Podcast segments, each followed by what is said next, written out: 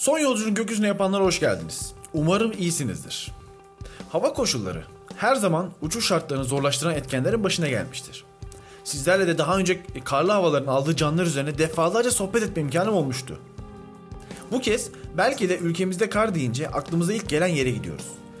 21 Mart 2000'e Uludağ ve yakınlarındaki düşen King Air C90'a.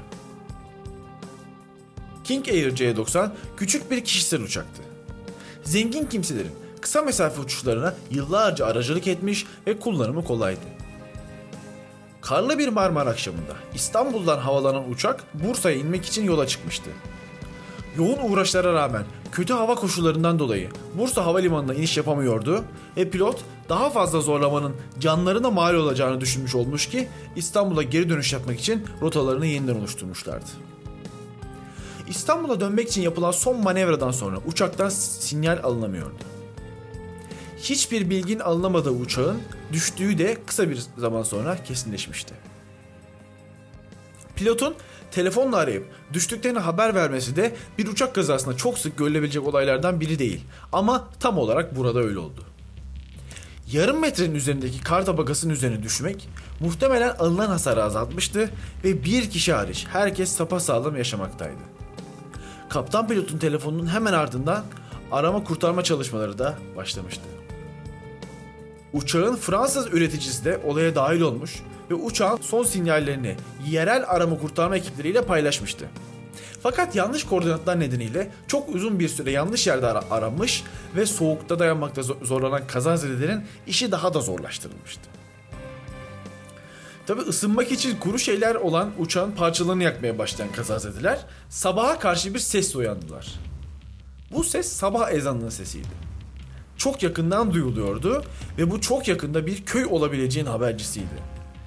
Bir geceyi dondurucu soğukta vücutları morararak geçirdikten sonra hayatta kalmak için son bir umuttu bu ezan sesi. Bir buçuk kilometre yakındaki İnkaya köyüne ulaşan kazazedeler artık kurtulmuştu. Fakat acıları ve hissettikleri bir ömür onlarla yaşamaya devam edecekti. Şimdi bazı kazazedelerin gazete röportajlarını sizler için seslendireceğim. Beyiç Özek Aklıma gelen tek şey sevdiklerimdi.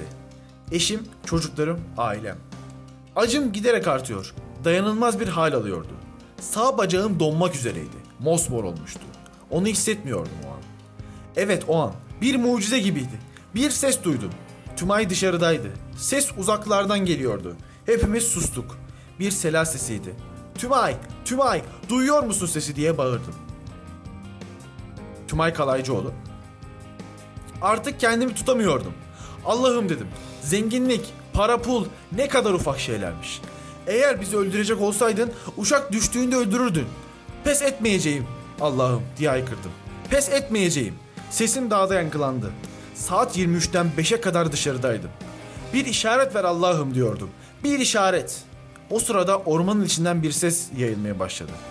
Kulak kabarttım. Heyecandan kalbim duracak gibiydi. Bu sela sesiydi. O an hissettiklerimi tarif edemem. Beyiç'in yanına gittim. Ben sese doğru gidiyorum Beyiç dedim. Git dedi. Sonra ayağımı sürüye sürüye karların içinde sesin geldiği yere doğru yürümeye başladım. Hem yürüyor hem ağlıyordum. O an görmek istediğim tek şey neydi biliyor musunuz? Asker. Başka hiçbir şey görmek istemiyordum. O kurtuluşu simgesiydi benim için. Bir yol ayrımına geldim. İki yol vardı. O an sol tarafta bir karartı gördüm. Yılan gibi kıvrılıyordu. İncecikti. O yöne doğru gittim. Gördüğüm bir pınardı. Suya ayağımı soktum. Ayağım saatler sonra toprağa değiyordu. Karın üzerine oturdum. Çocuklar gibi ağladım. Sonra gözyaşlarımı silip yürümeye devam ettim. Son yolculuğun gökyüzüne yapanlara selam olsun arkadaşlar. Bu bölümde de kazada yaşamını yitiren Nuray Biröl'e adayalım. Instagram brkkrg95 ve alt F4 pod hesaplarını takip edebilir ve bizlere ulaşabilirsiniz. Bir sonraki bölümde görüşmek üzere.